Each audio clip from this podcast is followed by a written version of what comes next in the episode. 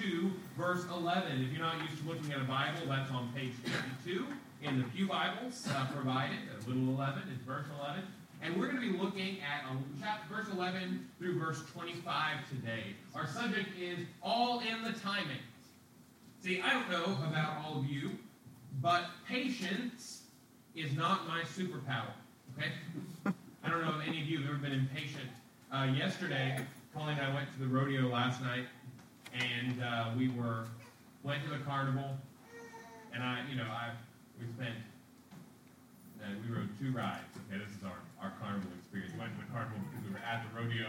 I got we went two rides and a funnel cake, and that was okay. We went to the carnival. Let's go home. Uh, but most of that was me because it's uh, I said it's Saturday night and they're going to take an hour away from me.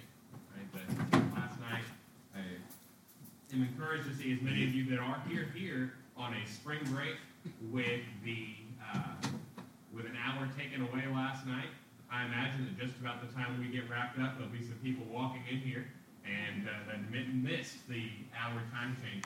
But so I was ready to go, and we got in line, or we stood by the line for the Ferris wheel. And I looked and I said, "Is this the line for the Ferris wheel?" I said, "I sure hope not." And it wraps and twists and twists and twists and twists and twists and twists. And I said, "I don't think that I want to go on the Ferris wheel this badly." Hmm. And we looked around, and on the far side of the carnival, there was another smaller Ferris wheel. And I said, Do you want to walk over there? and of course, we did. We walked over there. There was no line there. We got there, got on the Ferris wheel. So that was one of our rides. The other ride was the spinny thing.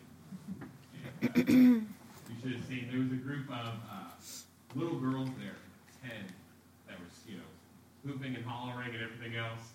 And Colleen was grabbing Tell me we're awfully close to the edge. Said, it'll be all right. You know, I don't think we're flying off today. So I walked from one side of the carnival to the other because I did not want to wait. When we got out of the rodeo concert part of it, we walked over to the shopping thing, get Anna a cowboy hat, cowgirl hat. She needed a cowgirl hat. Um, I can assure you. And if you haven't seen any pictures of it, then I've got a couple. For you. And we walked across there, uh, across to the shopping center there, and I saw the line to the bathroom. and I said, this is not going to work. and so I walked across that section, past all the shops, then past where they keep the animals, and past all the way to go and find somewhere where I wouldn't have to wait in line. I don't know if anybody else feels like this, I would rather drive an hour and a half on Beltway 8 than an hour on 45 because I do not want to stop and park on the highway. I hate waiting. I know that uh, nobody else struggles with this. I know the rest of you would all just patiently sit there on 45, roll down your window, and pray for the people around you and all these different things. But I cannot stand waiting. And you know, sometimes this causes all kinds of trouble. Sometimes we want to do the right thing, but we don't want to do it at the right time. If I, uh, well, the, the, church I mentioned, Fellowship, before Brother Chittenden was there, they had another pastor who now pastors in Deer Park. He's got a very successful church there. Uh, but in Pasadena, he I, I would say, contributed to some of their problems that they have. You say, how is it that somebody who's successful in Deer Park was not successful in Pasadena? Well, he knew the right things to do to reach the neighborhood that he was in. And he knew things were changing. He knew they needed to set up a Celebrate Recovery. They needed to do different things to have an outreach to some of the struggling people in this new kind of neighborhood. But his patience with the people who were in his church who were used to doing things a certain way was non existent. he said, It's my way or the highway, we're going to do this, and we're going to do this, and we're going to do that. and so he decided he was going to rush a lot of major changes in about a six month period. And the people ran him off. And after they ran him off, they wouldn't so much as change a light bulb because they said, No, you're acting just like he did. See, you can do the right things, and if you do them at the wrong time or in the wrong order, you are going to have a problem on your hands. If I take a cake and I put an egg, or if I put an egg and some flour and some salt and some sugar and some butter in a pan in the oven, it, and then pull it all out and crack the egg and mix it all up after it's been baked for 30 minutes, I will not have a cake. You say, but I did all the right things. But I will not have a cake because I didn't do it in the right order at the right time. Today, we're going to look at a little event in the life of Moses. Moses, who was rescued from death by Pharaoh's daughter, who was raised up and is now a 40 year old man. He's a 40 year old man who has been taught in all the wisdom of the Egyptians. He has lived in the lap of luxury. Verse chapter 2, verse 11 says, It came to pass in those days when Moses was grown, that he went out unto his brethren and looked on their burdens. And he spied an Egyptian smiting a Hebrew, one of his brethren. So now Moses, a 40 year old man, says, You know, I'm a Hebrew. I've been living in the palace since I was three years old. I really want to see what life is like for my family. I really want to see what life is like for all the other Hebrews. And so Moses loads up, goes out, and he decides he's going to watch. Maybe he disguises himself, I don't know. He goes and he looks, and he sees an Egyptian taskmaster beating a Hebrew. Moses gets very angry. Verse 12, he looked this way and that way. And when he saw that there was no man, he slew the Egyptian and hit him in the sand. Moses sees somebody being beaten. Uh, in fact, the Hebrew is kind of ambiguous. It's he looks this way and that way, maybe when you first read it, to see if there's somebody else to help. But ultimately, of course, what's he really looking for? Looking for witnesses. He looks this way and that way. He doesn't see there's anybody, so he goes up and he kills the Egyptian, speaking in Hebrew. And he hides his body in the sand.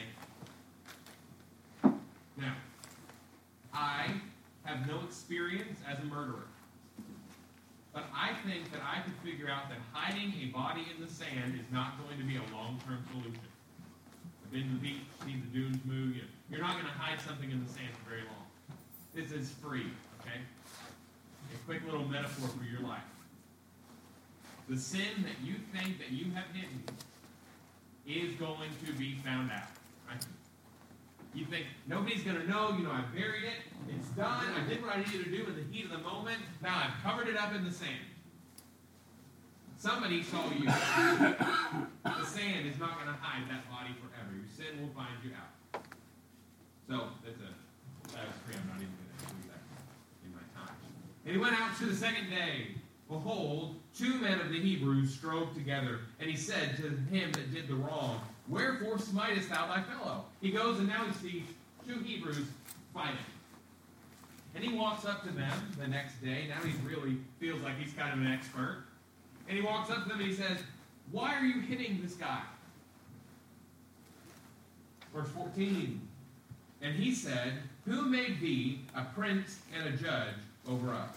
Intendest thou to kill me as thou hast killed the Egyptian? And Moses feared Surely this thing is known. He comes up to these two Hebrews. Moses, if you uh, you're familiar with the life of Moses, you probably know Moses is going to be the leader of the Israelites. He's going to sort out things between his people. He's going to give them God's law. He's going to deliver them from the hand of Egypt. I trust that many of you have seen the movie and some of you have even read the book, okay? He comes and he is res- he's going to rescue his people. But now they look at him and they say, Who are you to tell us what to do? Are you going to kill us the same way that you killed that Egyptian? That sin has come out. What he did has been exposed. And because of it, his ability to do what God intended for him to do is stopped. Moses chosen by God to lead the Israelites. But they will not listen to him because he tried to get ahead of God. You know, this Egyptian guard, you know that Moses was going to kill him? You say, what do you mean? Well, I'll tell you, Pharaoh's whole army was going to drown in the Red Sea. The Israelites were going to cross on dry land, and the Israelite, the Egyptian oppressors were going to be crushed in a moment by the crashing waters of the Red Sea. God was going to have his justice on the wicked, right? But Moses decided, I'm going to do it now. I'm going to do it in my time. God, you better catch up with me. And he blew it.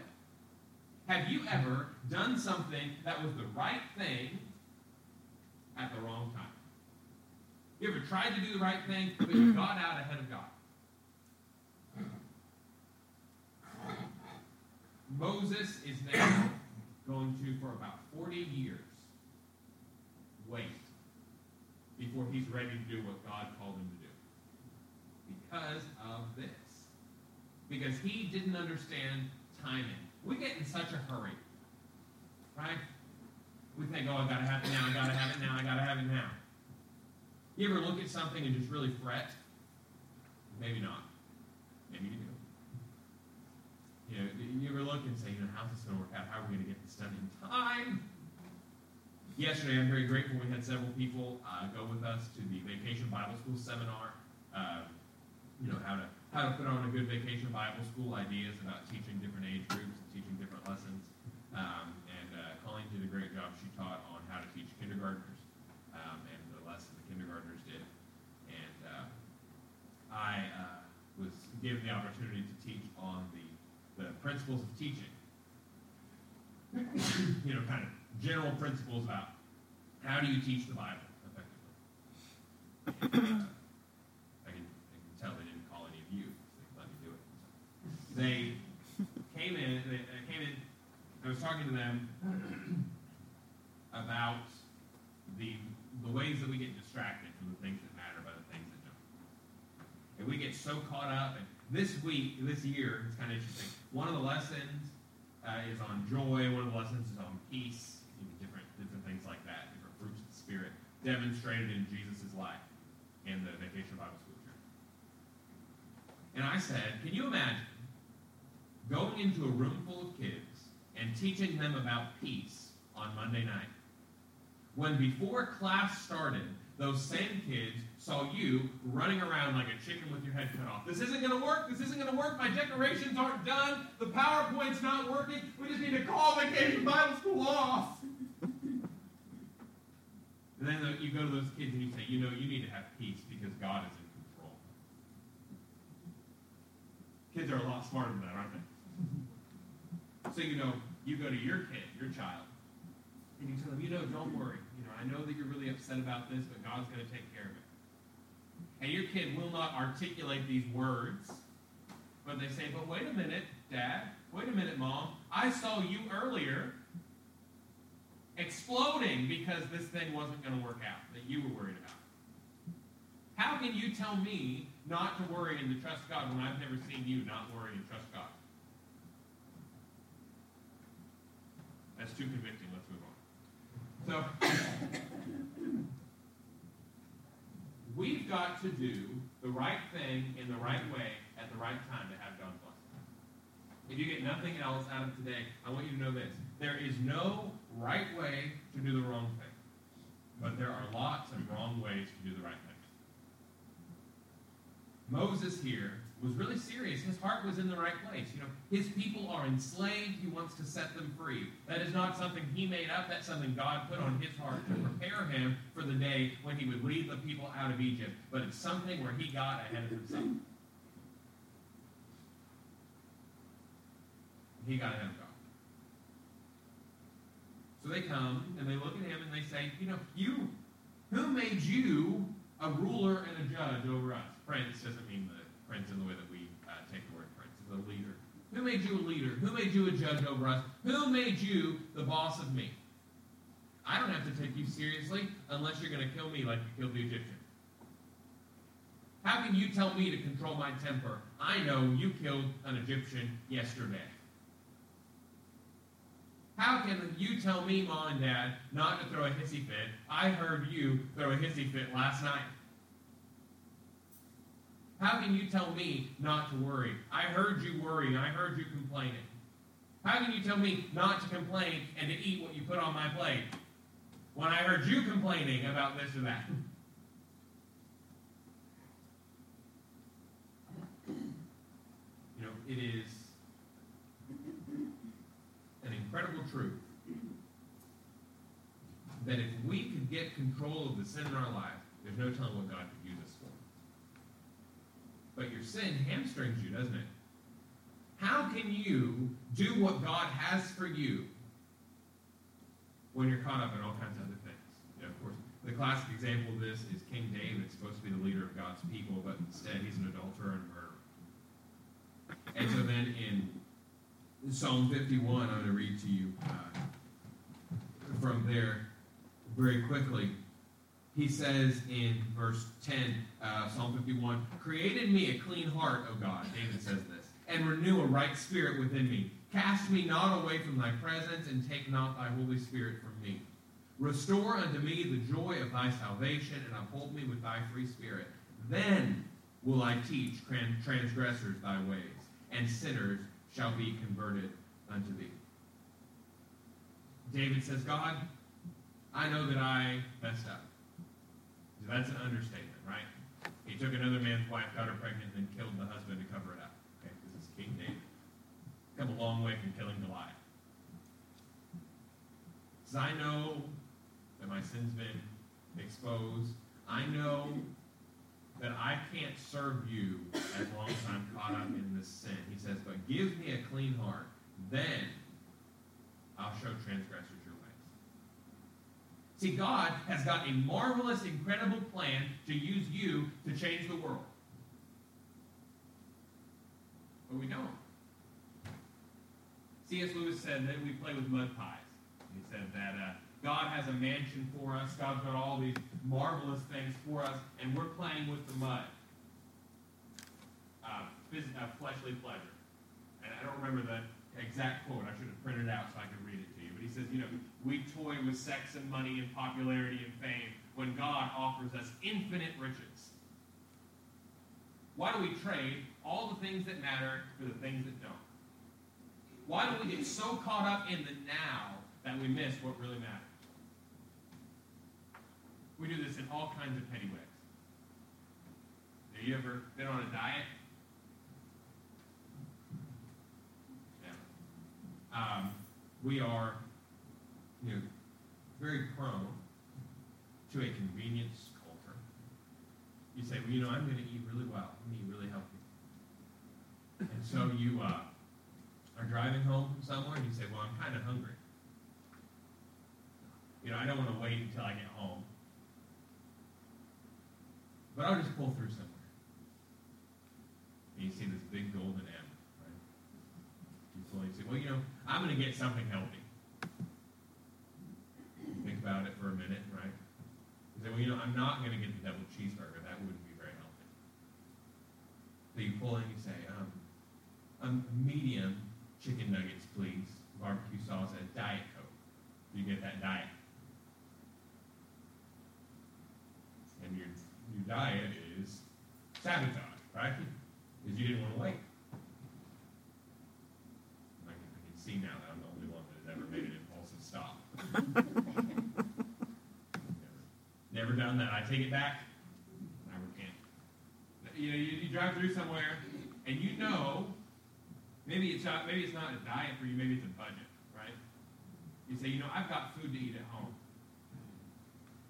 But if I, am so hungry, I'm famous, I, if I pass out from hunger, I'm going to have a car crash. This is terrible. I need to eat something right now. And here, the M didn't motivate you. The M wouldn't really motivate me either. But you see this big orange W in the sky. You say, it's a sign from God. you, pull in. I don't know. I don't know what motivates you. I pull in. and I say, I need a. I need. Right. That's how I feel. I need. I am about to die. I'm about to perish. I just need a little something to get me through. You know, so I'm just going to pull in. This is the way you talk to yourself until you're in the line, right? Then you get in the line. I need a what-sized uh, A1 thick and hearty burger, please. Spicy ketchup. You said I don't know what to do this for you, but you as a human being and me as a human being are so instant, instant, instant. Have you ever complained about your instant rice taking five minutes? we get so impatient, don't we? So impatient all the time. You go to a fast food restaurant, like, man, I've been waiting here for six minutes. Where is my hamburger? Where's my honey barbecue chicken strip sandwich? We just get worked up. Get worked up. It's so impatient. we want what we want, and we want it now, even if we could have something better later. The reason I originally mentioned uh, mentioned McDonald's and not Whataburger is because I was going to make that better later point. Um, you know, you could have something better if you would just wait. But we don't wait. We don't wait. And so we do the same thing in our life with God. You know, you say, God, I really, I want to do this. I'm going to do it now. And we make plans and then ask God to bless what we've decided to do and wonder what's gone wrong. Moses here has got something good on his heart, and he says, since it's good, it must be okay for me to do right now. It must be good for me right now. And because of that, he sabotages this whole system. He sabotages himself. Who suffers more than anybody else? Moses, who now has to spend 40 years tending to his father in law's sheep. God told Abraham, Your people, your descendants will be slaves in a land which is not theirs for 400 years. They were slaves for 430 years because Moses took a 40 year detour in the wilderness. Still about 400 years. So God's promise was not broken, but 390 years would have been within God's promise too. So Moses comes in, and because of his sin, the people do not recognize him as their deliverer. He knows it's known, verse 15. Now, when Moses heard the thing, now when Pharaoh heard the thing, he sought to slay Moses. This is not a, you know, you say, why is the prince in trouble for killing somebody? Well, of course, he now is seen as a traitor. It's now obvious that he's trying to bring up a rebellion of the Hebrews against the Israelites, where he's the leader. He, this one who was raised in the palace, has now sided with the slaves. So Pharaoh says, I'm going to kill him, and I'm going to stop this. Pharaoh, who maybe was his brother, his stepbrother. But Moses fled from the face of Pharaoh and dwelt in the land of Midian and sat down by a well. He runs away to the Midianites, who are kind of the cousins of the Israelites, you generations back. One of Abraham's other sons, other than Isaac, Midian. So he goes to the land of Midianites and sits down by a well. A well was where they like to socialize. A well is like going to a coffee shop, okay, where you go to see people. Because everybody's got to come to the well eventually. So he goes and he parks himself at the well. Verse 16. Now the priest of Midian had seven daughters, and they came and drew water and filled the troughs to water their father's flock. So uh, there's a priest of Midian, this uh, pagan idol worshiper, who's got seven daughters. And his seven daughters come, and they come to water the flock. They come to water their father's sheep. And he said unto him, and uh, I'm sorry, verse 17, and the shepherds came and drove them away. There's this group of men, you know, traveling nomadic shepherds, Bedouins, that come in and drive away the women to try to take the well and try to use the well for themselves. But Moses stood up and helped them and watered their flock. Moses drove away their oppressors and took care of the flock. Moses, who should have been the shepherd of Israel, driving away the oppressors and watering the flock. Moses, the lawgiver, the one who prefigures, the Bible says there was a prophet like Moses who would be raised up. That's Jesus. Jesus, who comes in, drives away our enemies, drives away our sin, our shame, our death, and waters the flock, takes care of us like his sheep. Moses does this for these pagan daughters, but cannot do it for his own people. He comes, he drives them away, he waters their flock. And it's all about timing. Moses is there at the right time to rescue these women. He was where he needed to be when he needed to be there. But we get worked up in such a tizzy. You know, have you ever, Do you imagine that God's in heaven right now biting his nails? Oh my goodness, what's going to happen? Of course not. God knows exactly what's going to happen.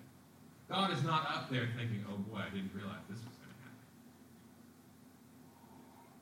We were at different times. We look at that. I didn't realize this was going to happen. I didn't know. But God knew. So do you trust God's timing? Moses went out he heard the cries of his people and he said, Oh man, God, you must not know anything about this. I better take care of this myself. Say, God, you don't know the situation that I'm in. I just had to do something. We talked last week about faith, right? You're given an impossible situation. What do you do? The question is, what would I do if I had more faith? What would I do if I believed God? Do you believe that when you hear these cries, do you believe that when you see this need, that God sees that need too? Or do you think you've got to do something about it yourself? We've got such a Superman complex all the time, don't we? God has got a plan for solving this situation. And you may be a part of that plan. But you better make sure that you're in God's plan for it. And you're not trying to make up your own plan. How often do we, in our lives, figure out what we want to do, talk to our friends, talk to our family, talk to our spouse, work out the numbers, say, okay, this is what I'm going to do. God, please bless this. What if, for once in your life, you put God at the front end of your decision making instead of the back end? What if the attitude that we have constantly, it's better to ask forgiveness than permission, we did not apply to the Creator, all wise, good God of the universe? What if we said it's better to ask for forgiveness, or it's better to ask for permission from God, and He will lead you where you want to go? But again, how many times in your life have you made a plan and then asked God to bless it, and then wondered why God wasn't Johnny on the spot? When what if you had gone to God first? Now, sometimes God will. Isn't that the amazing thing about God? You will do something, you'll get out where you don't belong, and you'll pray, and God will say, okay, you know what? I'm going to work with you. I love you. Sometimes uh, people get married. Uh, before I do wedding, do premarital counseling. I won't marry people. Uh, I, I, got, I was, it was a brief phase uh, where I ended up doing several weddings that I did not intend to do and did not want to do. And I started saying, I started calling myself Paladin. Um, have Bible will travel. Joke about 40 years too late. so, 50 years too late. That Bible will travel. Don't get a thousand dollars or whatever. But, you know, and I won't do that. I won't do um, marriage counseling. I won't do a wedding without doing marriage counseling. And sometimes will come in and you'll talk to them. And it'll be, I've decided I'm going to marry this person. This person's my person and I just want you to make God, you know, stand this. So what if we flip that around? What if you found the right person, you did the right things, you were faithful to God's plan, and then you let God bless his own plan? Don't you think God would be more eager to bless his own plan than the one that you made up on Tuesday night? you can say, well, you know, I'm going to do things my way. I have a an acquaintance who I was uh, I discovered is getting their marriage annulled. This is a very interesting story. You didn't know they still did annulments, did you? Um, she got married to somebody that she had known for one day. She put an ad on the internet. She was looking for a husband and wanted somebody who was looking for a wife. She needed a husband to take care of her. You say, okay, you know, I, am you're okay with somebody saying up front that they, you know, that's what they're looking for. They're looking for something. You know, they're looking for marriage. They're not looking for, you know, whatever. That's fine. She met him, and the next day married him. Yippee. Then she was on CNN. You may have seen her. Because a few weeks later, they were in a car chase where he was trying to kill himself and her the CNN story was really about the dispatchers who saved her life. Now she's getting her marriage annulled. Now, I cannot think of a more dramatic example of coming up with your own plans and asking God to bless them. He said, What do you mean asking God to bless them? The day after she got married, she called me and said, Hey, Justin, I need your help. I've just married this guy, and he's not a Christian. How do you explain to somebody how to become a Christian? Normally, before you marry them. That's my strategy. Um, but she had fixed in her mind what she wanted. And she was willing to ignore any kind of warning signs. I think the, you know, the annulment is on the grounds of uh, he hid his mental illness. And I'm going to say that if he married you the day after he met you, he did not hide his mental illness. It was right out.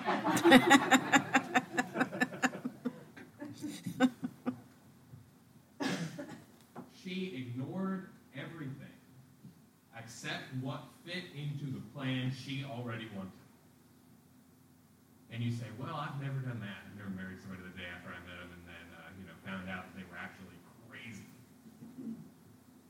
Maybe you did. I don't know. I don't want to meddle in your business. Colleen married somebody she knew for eight years. Uh, not even so crazy. That's not my point. my point is this. Do you follow after God's plan? Or do you do what you want to do and then call God as your cleanup crew? See, God is not the one that you call. God's not your janitor to come clean up the messes that you made by doing things your own way. He will do that. Isn't that amazing?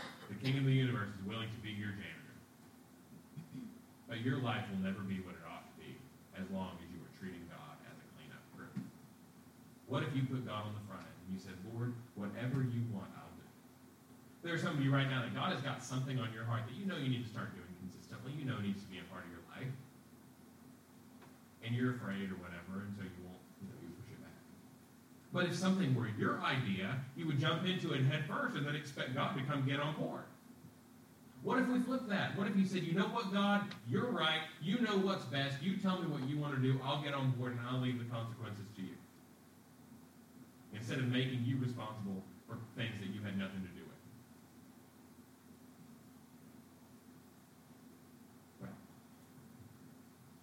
He goes, and Moses is here. He begins his training. God sends him to go rescue these Midianite daughters because for 40 years now he is going to be taught how to lead people. He tried to do it before he was ready, and so now he has to go through the long school of hard knocks. God is not afraid to send you tuition free school of hard knocks. Some of you sometimes have to take the same course in the school of hard knocks over and over again. I don't understand that. I'm a classroom learner. I don't have to go do the experiment like I'm. But some of you are laboratory learners, right? Need to. It's not enough for somebody to tell you this is going to go badly. You've got to experience it for yourself, and then retake the class, and retake the class, and retake the class. Moses is now in a 40-year wilderness university. He spent 40 years in the school of Egypt, and now he's transferring. None of his credit's transferred over. So he's now beginning to learn what it means to shepherd a people. Verse uh, 18, when they came to Reuel, their father, he's better known as Jethro. Uh, Reuel's kind of an alternative name. They do that a lot, like Simon Peter. When Reuel, he came to Reuel, their father, he said, How is it that you are come so soon today? He said, How did you get home so quick?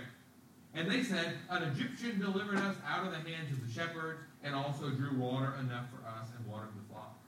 It's kind of interesting. They say it was an Egyptian. Moses is still dressed like an Egyptian. He's still kind of in the garb of Egypt.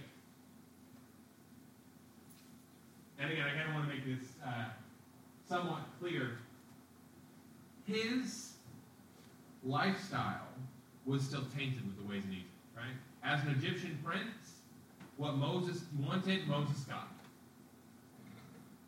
So he thinks it's going to be the same way with God. As American citizens, we want, we get. Say, I want to move. Okay, you move. You've got a right to move. Say, I want to say this. Well, say what you want. You've got freedom of speech. I want this person in office. We'll go vote for him. To do this, do that. we've got freedom, right? Say, I want to eat and I want to eat in five minutes. I want a beef stew that's been simmered all day, but I need to eat in half an hour. Don't worry, we've got an instant pot. You know, you've got your pressure cooker. Put it on. We get what we want, when we want it, how we want it. You go to Whataburger, you know, just can't help yourself, right? You go to Whataburger again. And when I go to Whataburger, I'll tell you what I really order. An A1 thick and hearty with the lettuce, tomato, and pickles added. I want it like a hamburger, but it's cheaper to order it as the A1 thick and hearty than it is to order a double and add bacon to it.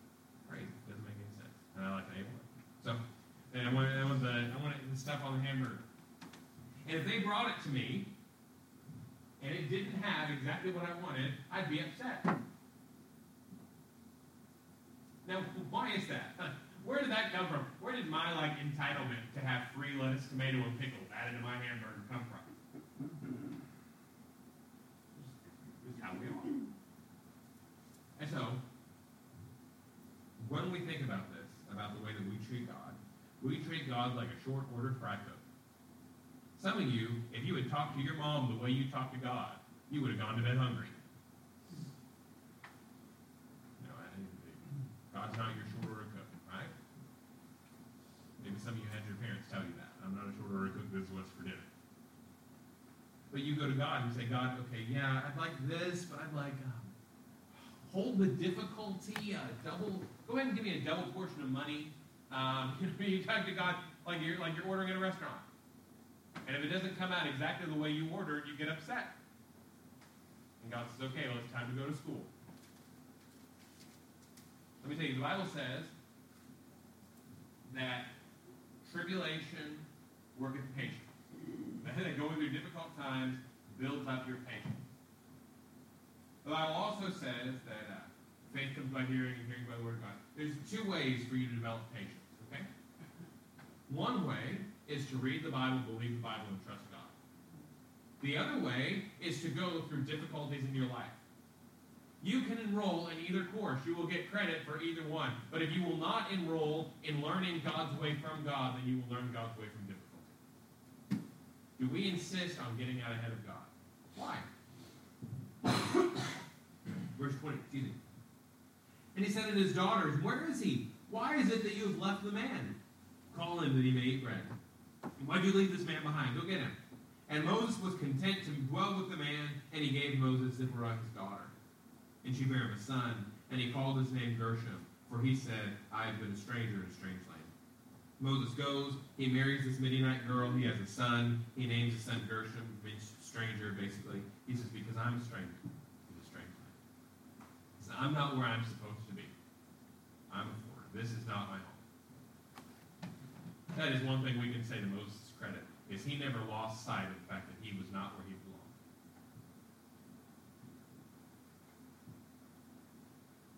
Let's think about that for one second. Look, Mom, no walk. The problem we've got a lot of times is as Christians, we lose sight of what really matters because we forget where our you've heard this before. Imagine if you were in a hotel room and you open up your suitcase, and in your suitcase you've got rollers and paint and crown molding and everything else. And you start redecorating the hotel room because you don't like the color on the walls. What a tremendous waste of money. You know how expensive paint is? We sure do, don't we? You go, you redecorate your hotel room.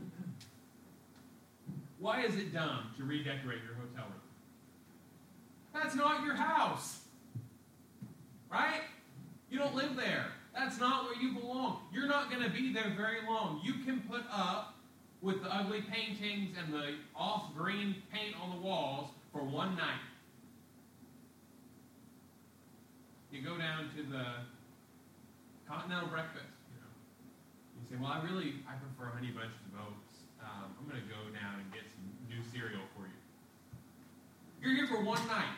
Why would you spend a bunch of your money and a bunch of your time and a bunch of your effort on something you can't keep? Somebody else is going to be in that hotel room. And if you want to put crown molding up in your uh, Motel 6 room, I'm sure the next person there will enjoy it, but you sure won't.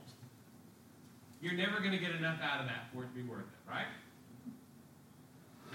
You can spend your whole life building up things in this life. And you know what happens? You're going to move out. It's not your home. Somebody else may enjoy it. You may accrue up vast amounts of money, and your kids may really appreciate that. But ultimately, you don't get to keep it. It's not your home. You are a stranger in a strange land. I can't help but read now out of Hebrews 11.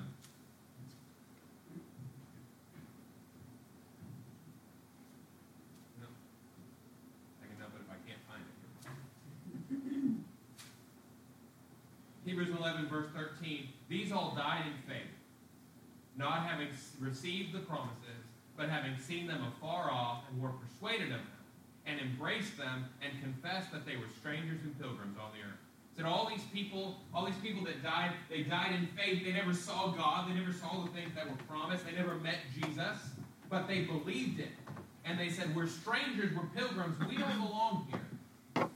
Verse 14, for they that say such things declare plainly that they seek country. If you say, This is not where I belong, you're saying there is somewhere that I belong. I'm looking for the place that I belong. And truly, if they'd been mindful of that country from whence they came out, they might have had opportunity to have returned. Said if they wanted, you know, if they were longing for was some place on earth, they could have had the chance to go there. Verse 16 is so important to you and me. But now they desire a better country, that is, a heavenly. Wherefore God is not ashamed to be called their God, for he has prepared for them a city. They look for a better country. They look for a city that has foundations, whose builder and maker is God. They look for a place that was really theirs, and God was not ashamed of that because God had a place for them. God was not ashamed for Moses to say, I'm a stranger in a strange land, because God had a place for Moses to go back to. God is not ashamed for you to say, you know, I'm not attached to all these things around me. I'm not attached to all the stuff that I have. I'm not attached to all the places I go. Because this is a hotel room. I'm just passing through. In your life, do you spend more time on the things that you can't keep or on the things that you can? You say, well, that's, I have to spend time on these things. I've got to eat. I've got to do these things. So I've got to work. I've got to do this. I've got to do that. I've got to work 40 hours, 50 hours, 60 hours. I don't know how much you work. Say, Justin, you're the only one that to work on Jesus for 60 hours a week. We've all, it is true, you've got to work. Because the Bible says, pray without ceasing. Let the book of the law never depart from your mouth. If you are a person who's studying your Bible and reading and praying, you know, you can serve God all day long, no matter what you're doing. You know, the Bible says, don't forsake the assembly of yourselves together. You know, there's, a reason that we come together corporately. We don't say, you know, I worship God all week, I don't to come to church, right? If you're going to do God's work, you're going to do it God's way. You don't get to get out ahead of God and say, here's my plan, God, you bless it. But at the same time, that needs to radiate off of you all week. Constantly need to be saying, Lord, I'm serving you all the time. My heart is not in these things that I'm doing. My heart is with you. My hand is devoted. I'm doing the best I can on these things that I'm doing. But I keep it in perspective that this is not what matters. God, I trust you in your time. Last couple verses. It came to pass in the process of time that the king of Egypt died, and the children of Israel sighed by reason of their bondage. And they cried, and their cry came up unto God by reason of the bondage. And God heard their groaning, and God remembered his covenant with Abraham, with Isaac, and with Jacob. And God looked upon the children of Israel, and God had respect unto them.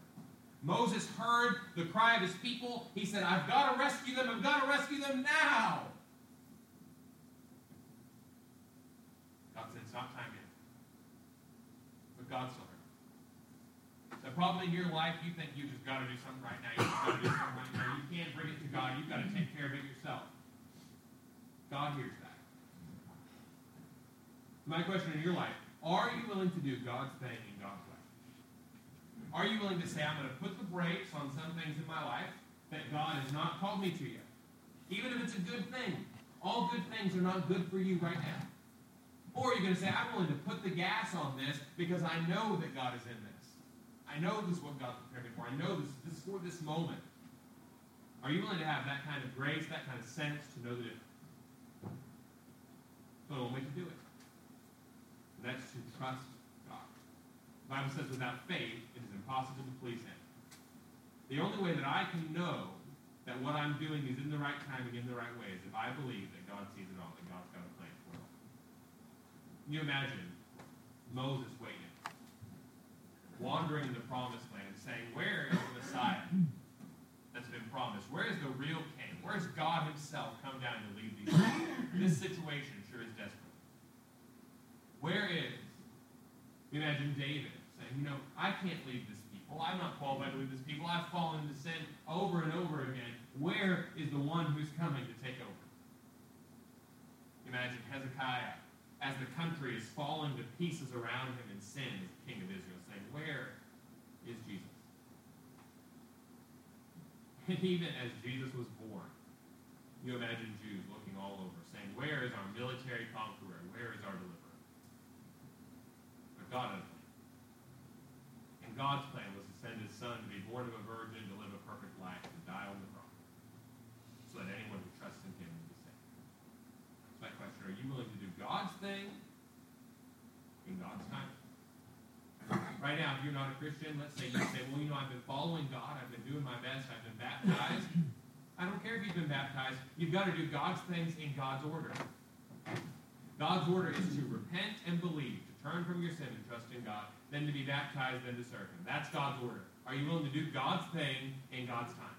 Right now, if you've never made a decision where you said, you know, Lord, I am a sinner, I am a rebel, I have been working against you, I have been doing things my own way, I've been trying to be God and then try to get you to come and clean up my mess. But I believe that Jesus came. I believe that your perfect plan was accomplished. I believe Jesus died the death that I should have died. Will you forgive me and save me? If you'll come to do that now, God will change your heart. You can do that in your heart, right where you stand. You can cry out to God. Whosoever shall call upon the name of the Lord shall. And come, make it public. Lord, I want everybody to know. I want to be baptized. I want to follow. I want to do your way.